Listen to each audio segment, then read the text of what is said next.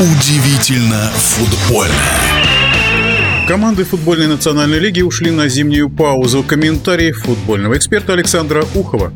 Ничего удивительного за этот промежуток в ФНЛ 21-22 не произошло. Все те же лидеры, о которых мы говорили с вами еще перед началом чемпионата ФНЛ. Оренбург, Факел, Торпеда, Лания, Скахабаровск, Нефтехимик. Чуть-чуть в отдалении идет Балтика. Все мы эти клубы хорошо знаем и знаем, что они могут.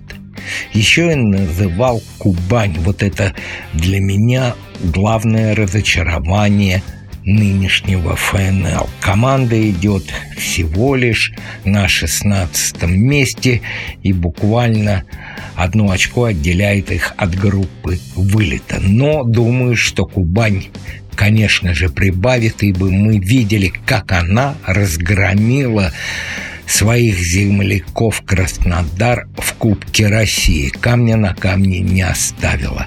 О лидерах. Конечно, Оренбург претендент номер один, и с этим никто не спорит. А вот за вторую путевку поборются, по-моему, «Факел» и «Торпеда», которые как раз сейчас и занимают второе и третье место соответственно. А вот за попадание в стыки Алания, Хабаровск, нефтехимик и уверен, что подтянется Балтика, тем более сейчас Сергей Игнашевич возглавил ее и Балтика воспрянула.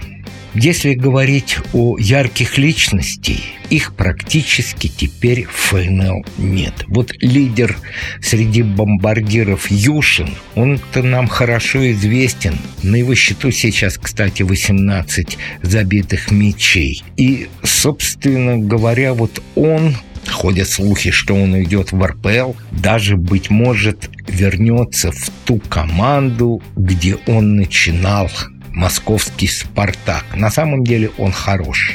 Еще один претендент на повышение в классе, и об этом тоже говорят, Калмыков из «Торпеда». Но здесь будут вопросы, потому что те клубы, которые им интересуются, они находятся в самом низу турнирной таблицы, называть я их не буду. Вот практически и все. Нет таких ярких личностей, как Самошников и Сергеев, которые из торпеда шагнули в РПЛ и стали не просто кандидатами, а игроками сборной России. Или Макаров из нефтехимика, который тоже кандидат в сборную.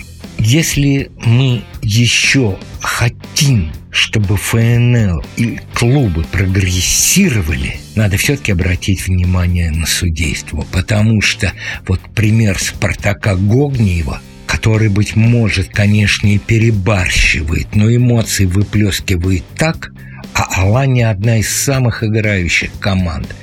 Его уже два раза дисквалифицировали, и не просто дисквалифицировали, а каждая дисквалификация на 5 игр плюс приличный штраф. Ну, судейство выбивает, конечно, но вот Коряк, который только-только пришел в торпеды, и тоже после того, как он увидел ну, чистейший пенальти, который видели все, сказал пару слов, его на три игры. И таких, как Гогниев и Коряка, к сожалению, ФНЛ много. Они не понимают просто основы судейства ФНЛ. Почему в одни ворота идет пенальти, в другие ворота не идет пенальти, почему здесь красная карточка, почему здесь нет желтой карточки. Сказать, что уровень судейства ФНЛ совсем низкий, нельзя. Есть прогресс. Есть, конечно, по сравнению с тем, что было лет пять назад, прогресс есть.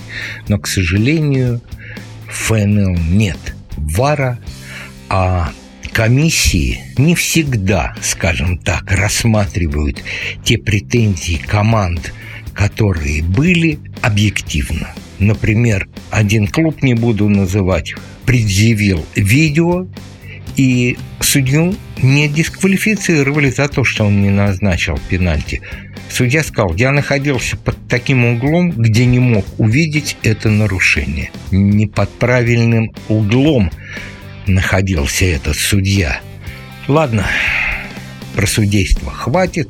Новый старт уже в марте, через три месяца. Будем следить, ну и будем надеяться на то, что игра будет более яркой, впечатляющей. А вдруг заблистает новая звезда на небосклоне футбольной ФНЛ. В нашем эфире был первый вице-президент Федерации спортивных журналистов России Александр Ухов. Удивительно футбольное.